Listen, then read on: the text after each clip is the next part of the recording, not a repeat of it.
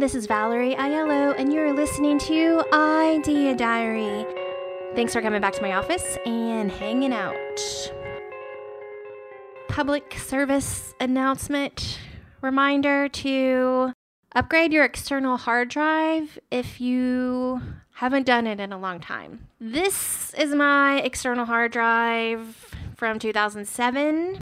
It has not died, but it finally filled up to the max, and I was really pushing it to the edge of not actually replacing my external hard drive for a really long time. This thing is like two inches wide, seven inches tall. It's pretty massive. I don't even know how much it holds. I I got this in 2007 when I went freelance and this was holds all my files. So this just has like tons of ideas, but it's finally full. And I'm glad it survived all these years, but now I've got a two terabyte external hard drive. Obviously, anything can happen. You never know if a hard drive is going to crash. I did just want to remind everyone to update their hard drives and however they're saving stuff because anything could crap out at any time. So you always want to have a backup. I got really used to not really keeping a lot of files actually on my computer. I would wouldn't really keep a lot of music in my iTunes player. I wouldn't keep a lot of photos. I just had everything really organized and I got really relaxed with that when I got this MacBook Pro. I I think maybe this is about 3 years old, the one that I've been working on. So, I'm I'm not sure when I'm going to need an actual new laptop to work on, I'm going to stretch it out as long as possible so I don't have to update my laptop. And I've used Apple my entire career, but I'm always like on the fence. Like I'd really like to try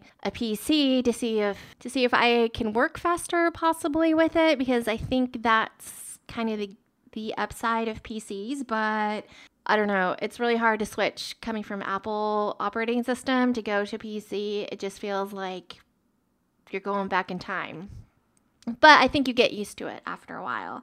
So, an update on the trademark I have decided to go with a lawyer in my city instead of going with LegalZoom or doing it myself because the trademark that I'm going to be getting is maybe just a little bit more complicated than I feel like I'm ready for.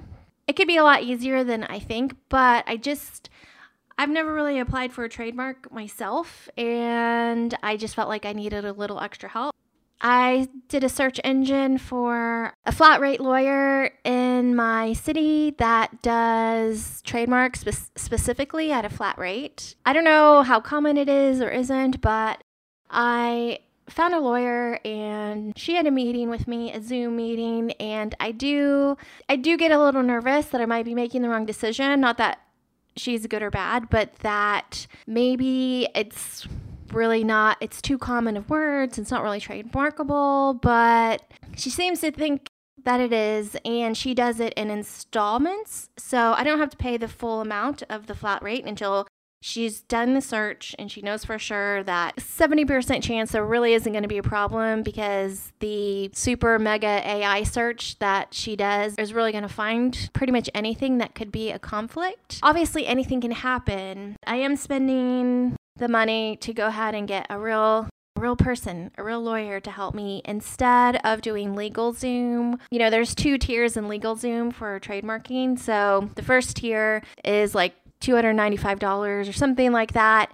And they expect you to do your own search and they help you file it same way somehow. They're not necessarily lawyers, LegalZoom specifically. For some reason, they want you to use their system to file it yourself.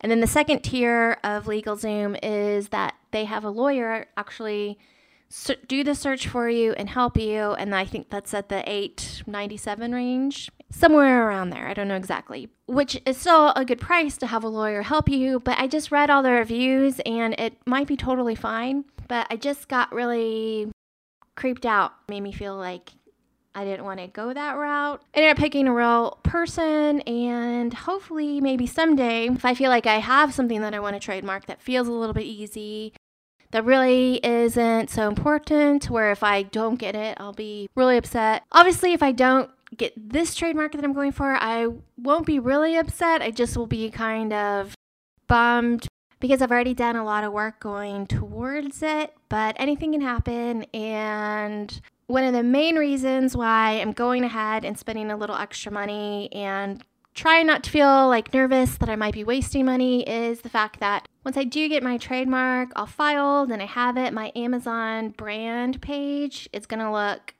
a lot more amazing. I'll be able to add unique images and design my brand page in a way that I can have cool videos and the products displayed how I want it. And I feel like the extra cost of applying for the trademark for my brand could definitely help overall sales, at least on Amazon. So I just do feel like getting the extra help, hiring a lawyer, trying to do it right as possible. Um, I feel like it's going to be worth the money sooner than later. Now the problem is, is it takes probably six months to a year to actually get your trademark. So I won't get the benefits for a while, but hopefully it's just a little bit of time and it'll go by fast and I won't even notice it because I do have so much work to do. I don't think that I mentioned in a previous show, but I bought the 100 ISBN package that you get from Bowker. So when you buy ISBN, it's for um, being able to self-publish your own book and you own your barcode. And it's supposed to be a much better thing to do rather than using a free barcode that a lot of places might give you, like BookBaby or Amazon Publishing, or I'm not sure all the ones. I use Ingram Spark to publish because I feel like it just has a really good quality and it has the most total ownership. I don't have to kind of worry about anything weird when it comes to ownership because they won't even let you upload product unless you do own your own ISBN. So there's really nothing tricky going on, which I feel like it could be kind of a bad thing if you're releasing product and you don't own your own ISBN. I don't know how it can or can't affect you necessarily, but it's really not that high of a cost to just buy your own. It is a little bit of a cost. About the 100 pack of ISBNs for $575 in December.